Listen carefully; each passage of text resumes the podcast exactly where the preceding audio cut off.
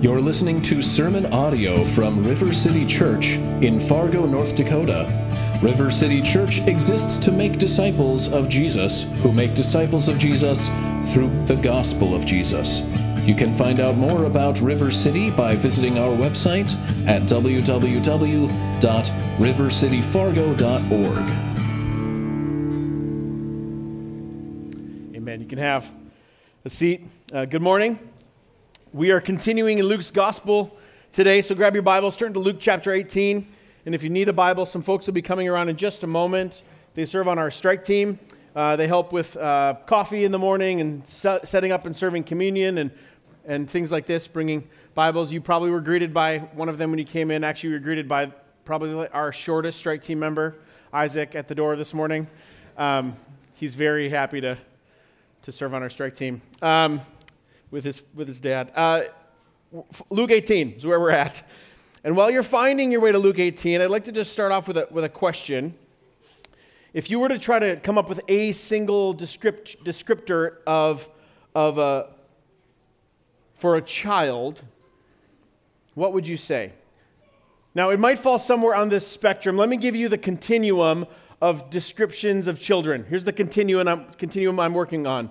Okay? On the one hand, you might hear that children are innocent, beautiful angels. And if that's you, then obviously you've never spent time more than five minutes with a child. or you're a grandparent and you've forgotten what it's like to have your own children. On the other end of the spectrum, the continuum, you might just hear children are just vipers in diapers. Have anyone heard that phrase before? I have. Right? If you want proof of the doctrine of original sin, just spend time with someone between the ages of two to four. Right? I got a woo on that one. I don't know. We're getting uncomfortable? Our passage today, so this is just a little bit of a, of a framework, because our passage today, we're only covering 17 verses, but it's three different kind of sections. It's two parables, and then this little narrative explanation of Jesus uh, as he's teaching, people are bringing their children to him. And Jesus has this familiar phrase toward the end of our passage today where he says, Let the little children come to me and do not hinder them, for to such belongs the kingdom of God. Which prompts a question What does Jesus mean about children here? And to whom does the kingdom actually belong? Is Jesus really handing over the keys to the kingdom to a bunch of babies, like literal babies? Is that what's happening here? What does Jesus mean here? That's the question I want us to ask as we read our larger text today. To whom does the kingdom actually belong? Or to say it another way, who gets the kingdom? Who gets the kingdom? So I want us to kind of keep that question in mind as we read together. We're going to read our entire text for today Luke 18, verses 1 through 17. Like I said, it, it contains two parables and then this little narrative section. And then I'm going to unpack kind of why I started this way. So let's read our text first uh, Luke 18, verses 1 through 17. It'll be on the screen as well. I invite you just to follow along. This is the word of the Lord for us this morning. Verse 1. And he, this is Jesus, and he told them a parable to the effect that they ought always to pray and not lose heart. He said, In a certain city there was a judge who neither feared God nor respected man. And there was a widow in that city who kept coming to him and saying, Give me justice against my adversary. For a while he refused, but afterwards he said to himself, Though I neither fear God nor respect man, yet because this widow keeps bothering me, I will give her justice, so that she will not beat me down by her continual coming. And the Lord said, Hear what the unrighteous judge says. And will not God give justice to his elect who cry to him day and night? Will he delay long over them?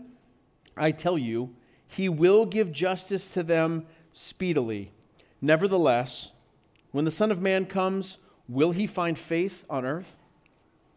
He also told this parable to some who trusted in themselves that they were righteous and treated others with contempt.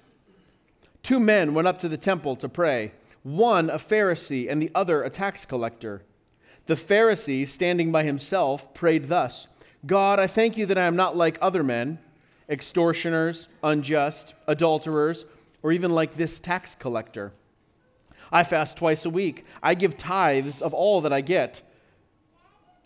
But the tax collector, standing far off, would not even lift up his eyes to heaven, but beat his breast, saying, God, be merciful to me, a sinner. I tell you, this man went down to his house justified rather than the other. For everyone who exalts himself will be humbled, but the one who humbles himself will be exalted. Verse 15. Now they were bringing even infants to him that he might touch them. And when the disciples saw it, they rebuked them. But Jesus called them to him, saying, Let the children come to me, and do not hinder them, for to such belongs the kingdom of God. Truly I say to you, whoever does not receive the kingdom of God like a child shall not enter it. This is God's word for us this morning. Now, we could take this passage and actually have three separate sermons, if you will, on each of these parables and on this little section from verses 15 to 17. And I thought it might be helpful to help us understand what's happening in the narrative to look at the parables and how to better understand the parables by looking at the narrative. So we're going to just try to take it all as one big piece this morning.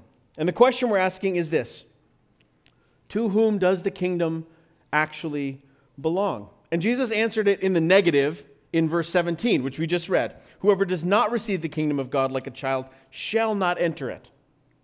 So let me say it the positive way. Those with childlike faith in Jesus are the recipients of the kingdom. It's the positive way to say this. Those who are, excuse me, those who have childlike faith in Jesus are the recipients of the kingdom. So we're going to start there in verses 15 through 17, and then we'll go back and look at the two parables in light of what we just read. If there was a title for today's message, it would just be this Receiving the Kingdom. So for you note takers, you have something to put at the top Receiving the Kingdom. Look at verses 15 through 17 that we just read. The kingdom of God is something to be received, and apparently is supposed to be received in a particular way. It's to be received like a child. In verse 15, we are told that as Jesus is teaching, people are bringing their children, their infants even, to Jesus that he might touch them. They're looking for Jesus' blessing. Now, to us, that seems pretty normal, right? Uh, this is not an uncommon thing for us.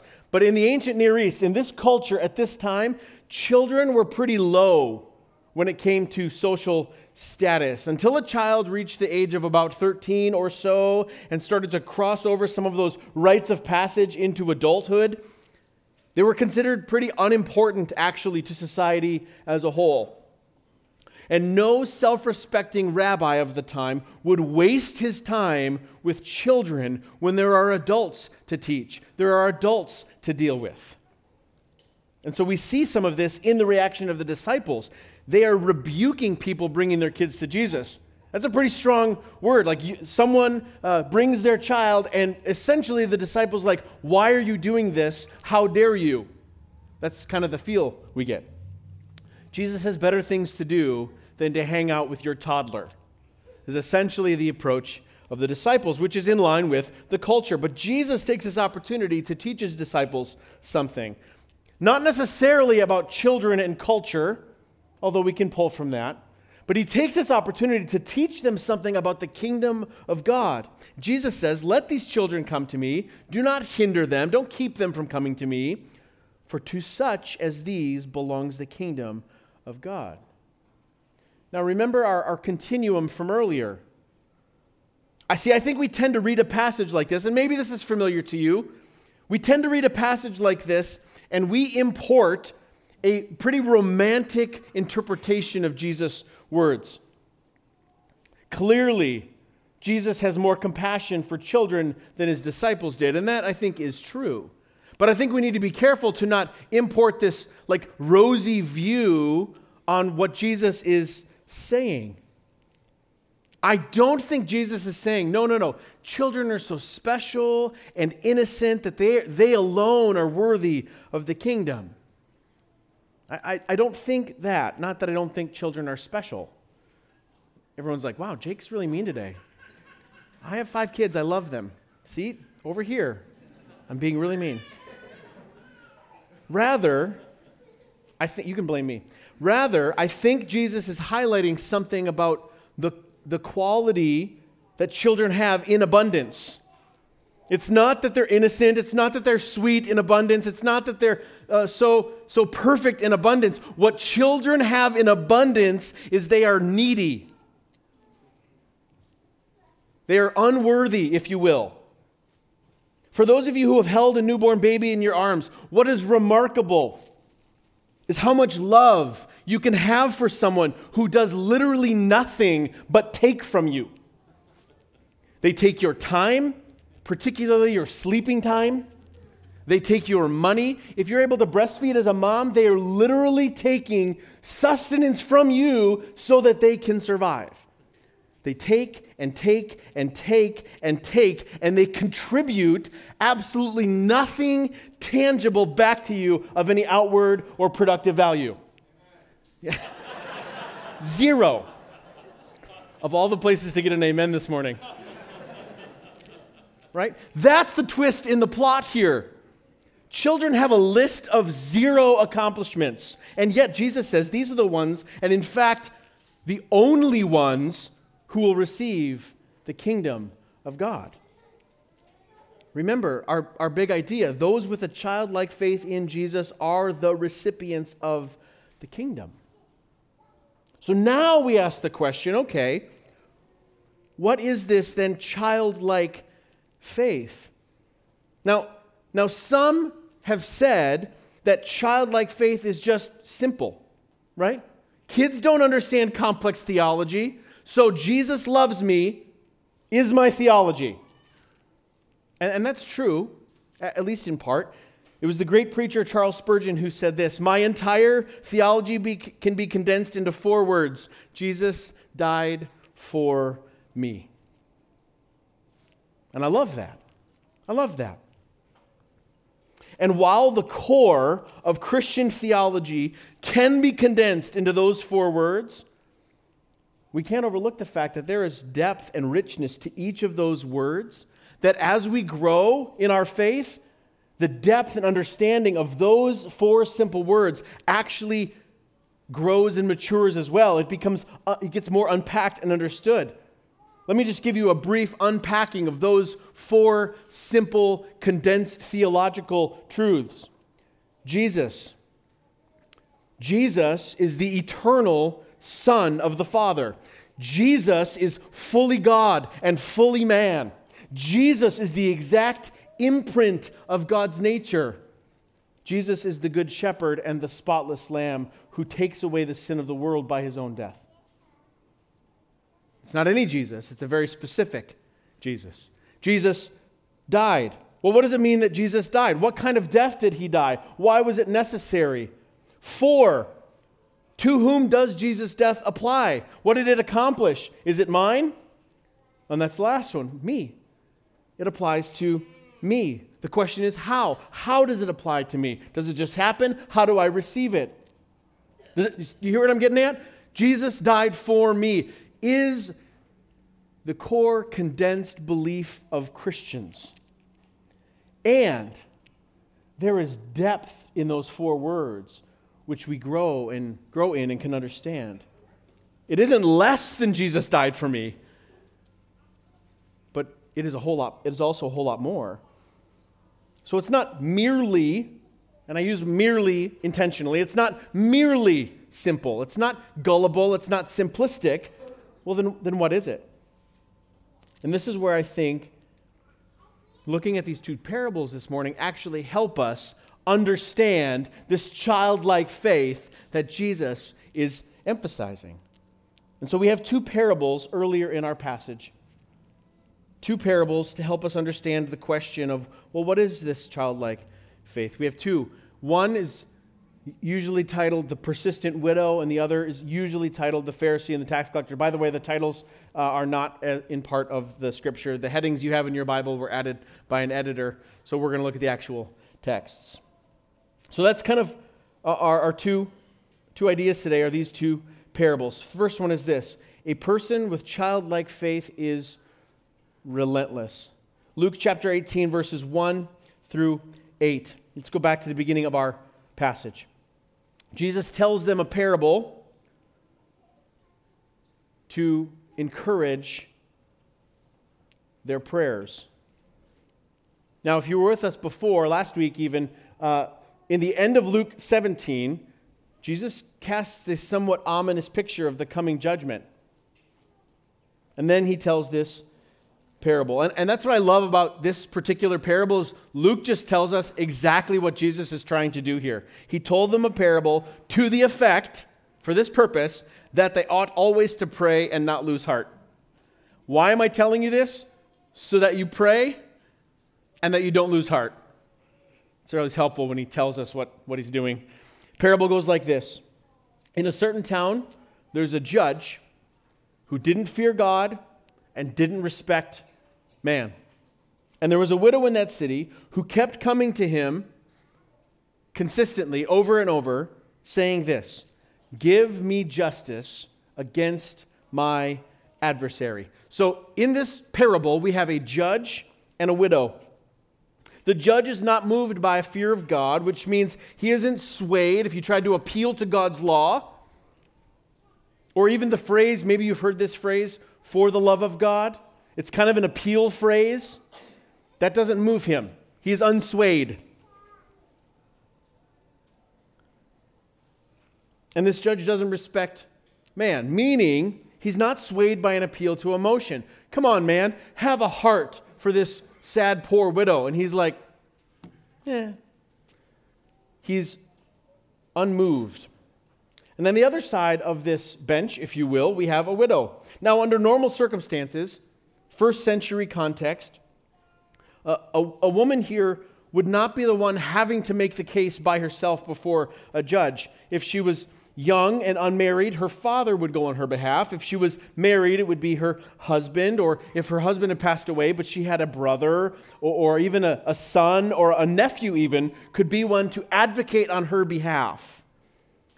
What this tells us in the parable, Jesus is insinuating this woman is all alone. She is the one having to go to the judge to bother him for justice for her cause. So this tells us she has no father or uncles or brothers or sons. She's all alone. And in this culture, she's kind of the epitome, the example of the most vulnerable and needy adult. She has no one. Now, we're not told anything about her circumstance. We don't know about her family. We don't even know the argument she has with this adversary of hers. None of that really matters. Only this that she is playing the only card she can play. She, and she is persistent in making her case before the judge. And Jesus tells us the judge can put up with it for a while, but it doesn't take long. And eventually, this persistent pestering is becoming a bother to him. So now he's just annoyed. And it's not because he had some revelation from God. No angel spoke to him in the night to tell him he needs to be nice to this woman. And it's not because he had some compassionate change of heart. There's nothing in here that says, and he felt pity on the widow. None of that is true. He was just annoyed. He's tired of her because she's complaining to him over and over and over again. The judge compares her persistence to being beaten down. That's the phrase he uses. She is beating me down with her persistence. So, in order to be rid of her, he rules in her favor. The parable then infers that she is seeking true justice, that she's not seeking wrongly, that whatever this, this problem is, she's in the right, and that for some unknown reason, the judge is dragging his feet. For a while, he refused, verse 4. And we don't know why. Is he just mean? Does he not think she really has a case? Is he being bribed from the outside to not settle this case? We have no idea. All we know is that for a while he refuses to act on behalf of this poor and alone widow. And then Jesus says this in the par- at the end of the parable Hear what the unrighteous judge says. Notice, Jesus calls the judge unrighteous. She, he is acting wrongly. He's not endorsing this judge. And then he says this, verse 7 Will not God give justice to his elect who cry to him day and night? Will he delay long over them? Jesus is a master at asking these rhetorical questions. The answer is, of course not. If an unrighteous judge will finally relent and grant justice, how much more, how much more will a good God give justice to his people who cry out to him? He's drawing a contrast saying, God won't drag his feet. God is not slow to give justice. In fact, Jesus says, Will he he will give to them justice speedily. So, don't you see, Jesus is saying, how much more God will give true and timely justice for his people? Now, remember, Luke already told us why Jesus is telling them this parable so that they ought to always to pray and not lose heart. So here's how it relates to childlike faith for us. What does a child who is in need do? Mom? Mommy? Mom? Mom? Mom? Mommy? Mom? Mom? Yes, dear. Right? It's particularly fun when dad's sitting right there and they just walk past dad and ask mom. That's just is that just in our house? No? Okay. They're persistent, right? And why is that? Why are they so persistent? I think the root cause of it is because they're in need. They need something. And yes, here's a little parenting side note. We should help our kids grow in patience. We should help them learn respect for others when they're on the phone or maybe in conversation with another person. We want to teach our kids how to solve difficult problems for themselves. But what's on display here is need.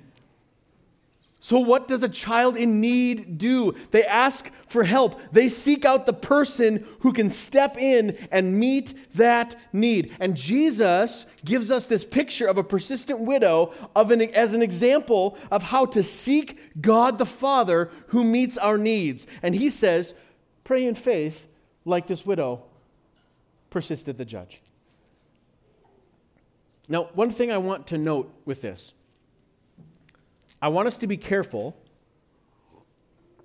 not to hear in this widow a sense of selfishness or of self serving, only meeting my needs. That, I don't think that's the, that's the approach here. This is not a Karen who's hassling someone, I'd like to speak to the manager. That's not the kind of persistence here. I just want to be clear on that. The widow knows she is clearly out of all other options. She has one card, one thing she can do. The one person who can step in and meet this need and rectify this wrong is this judge. My only hope is to go to that one guy who can do anything about it and plead with him consistently until he won't, until he won't, uh, until he'll act and stop dragging his feet. And that's the parallel. Jesus says, when we are in need, we can pray like this. And not only does God not drag his feet, he actually delights to answer the prayers of his children. And he added the side effect of encouraging our hearts so that we don't lose heart.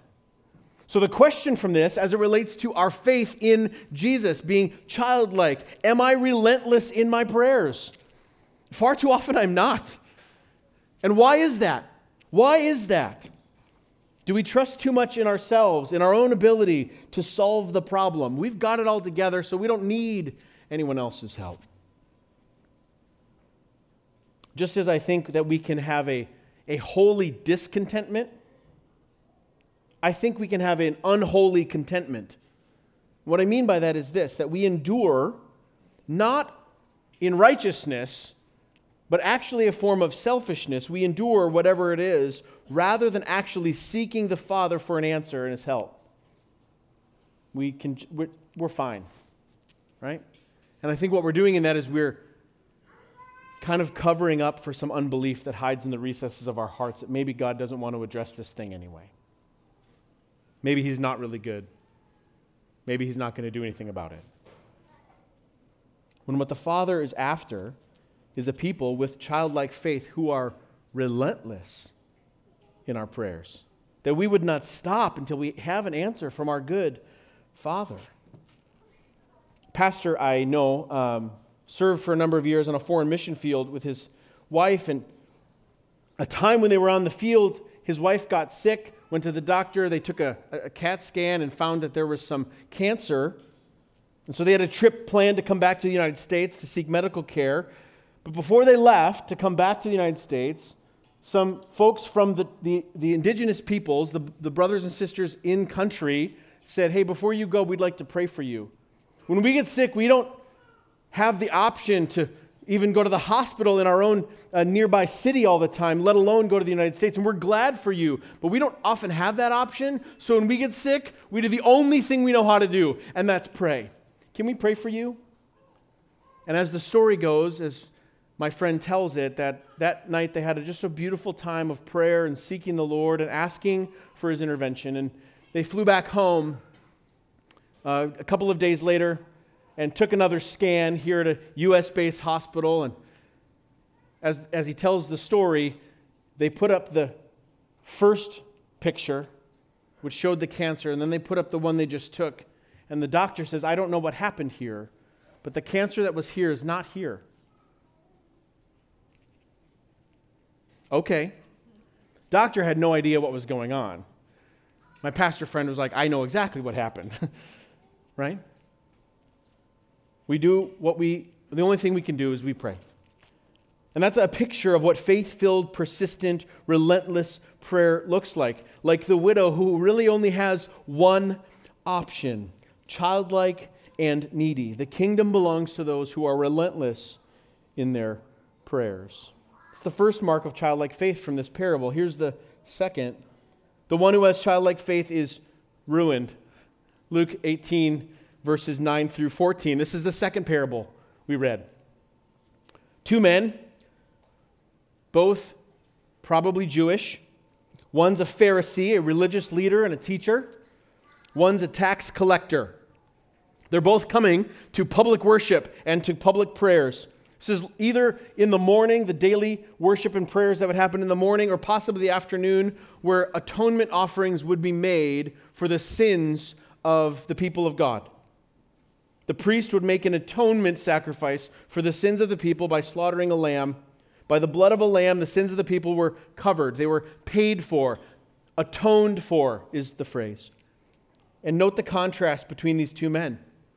The Pharisee comes into worship the one everyone looks at and just assumes he's righteous. He comes in, stands by himself so as not to be too close to the common people, but close enough to be heard. The tax collector, who would have been a Jewish man who, who essentially worked for the Romans, collecting taxes from the Jews on behalf of Rome. Tax collectors were seen as particularly disliked people, they were traitors. He literally worked for the occupying force. As Jesus tells the parable, he contrasts these two men further. Listen to their prayers. Look at verse 11 of chapter 18. This is the prayer of the Pharisee God, I thank you that I am not like other men.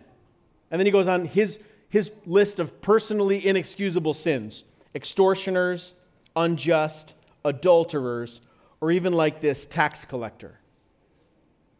I fast twice a week. I give tithes of all that I get.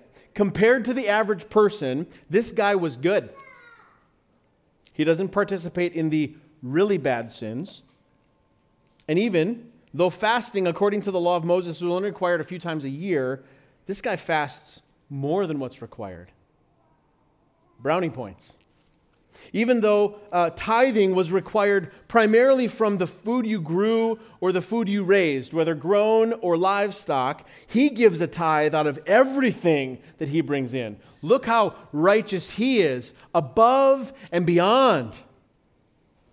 Surely, his standard of righteousness is even higher than what God has said in the law of Moses. And I don't know if you noticed when you read this prayer doesn't sound like any prayers that I'm familiar with. His prayers aren't confession. They're, they're not even like gratitude or thanksgiving to God for like enabling him to live his righteous life. His words are full of contempt for others as he compares himself to everybody else. Did you pick up on that? Now look at the prayer of the tax collector. And before we look at his words, look at his posture. He comes into the, the congregation, if you will, comes into the, the courtyard. He stands far off to the side, doesn't even come all the way in.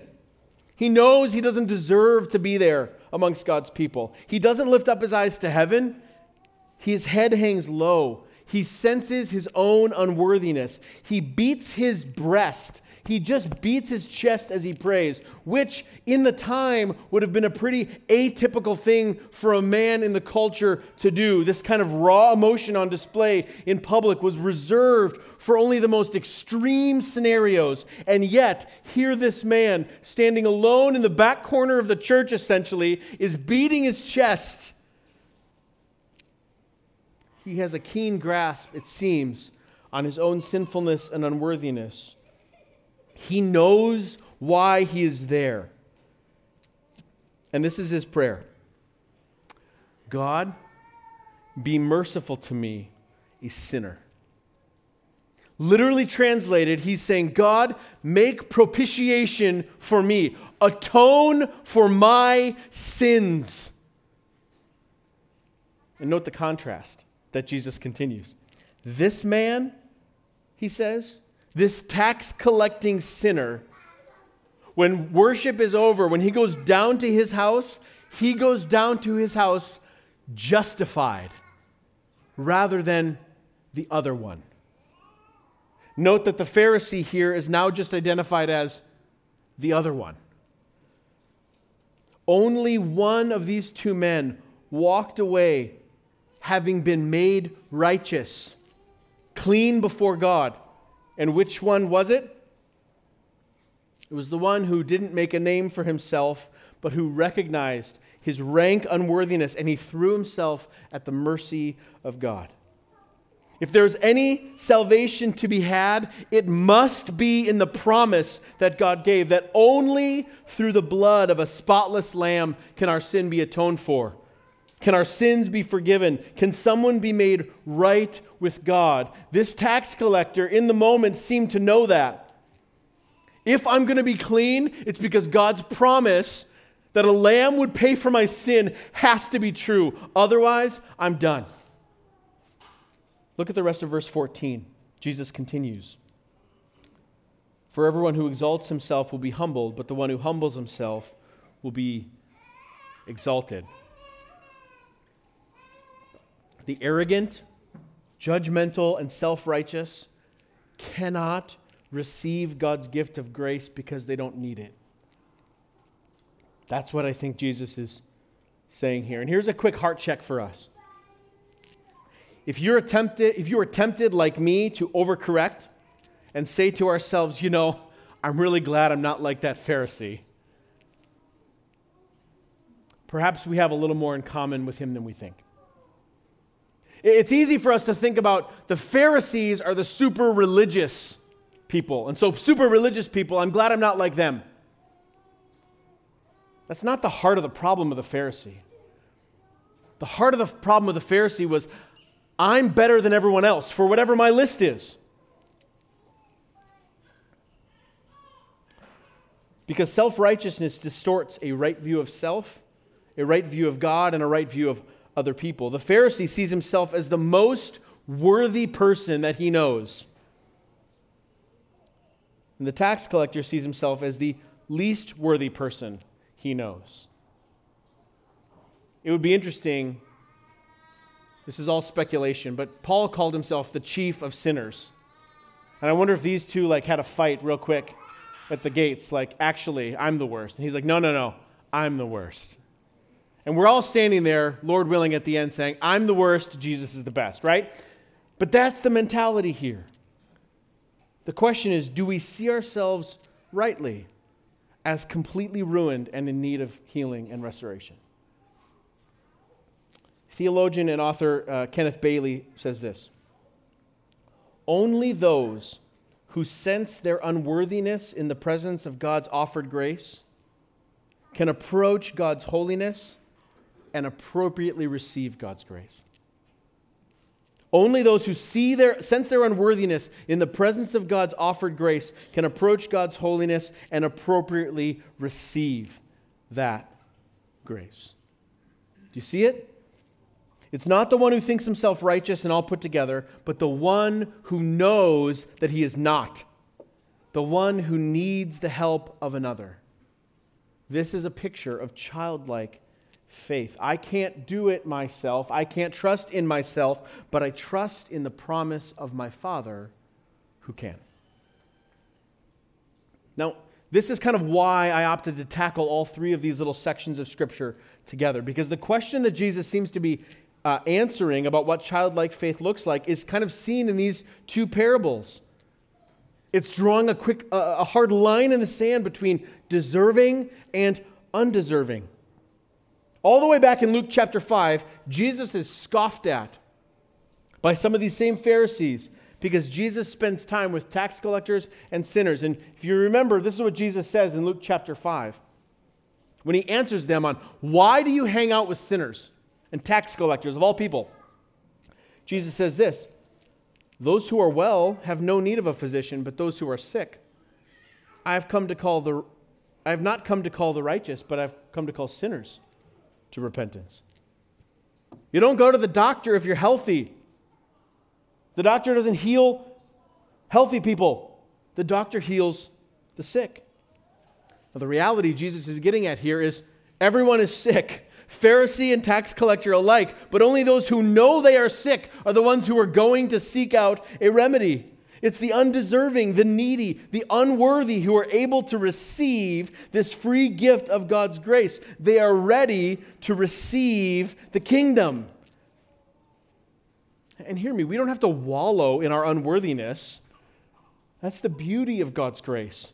He takes those who are unworthy and makes them worthy. This man went down to his house justified. That's salvation language.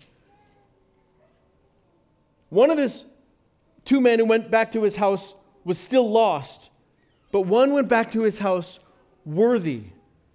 The one who acknowledged his sin and his need and received that mercy he was pleading for.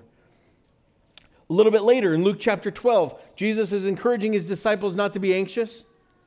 He says, Don't worry about the birds of the air, the Lord feeds them. Don't worry about what you'll clothe yourself. Look at the flowers of the field. How beautiful are they? Right? How much more, Jesus says, does he care for you? And then in verse 32, Jesus says this Fear not, little flock, for it is your Father's good pleasure to give you the kingdom. See, we all come into the kingdom as children do, all of us, ruined and relentlessly needy. And it is the Father's good pleasure to give us the kingdom. And as we grow by God's grace into spiritual adulthood, into maturity in this spiritual family that we're a part of, we may, by God's grace, grow out of immaturity into maturity. And even though we do that, we never stop being needy.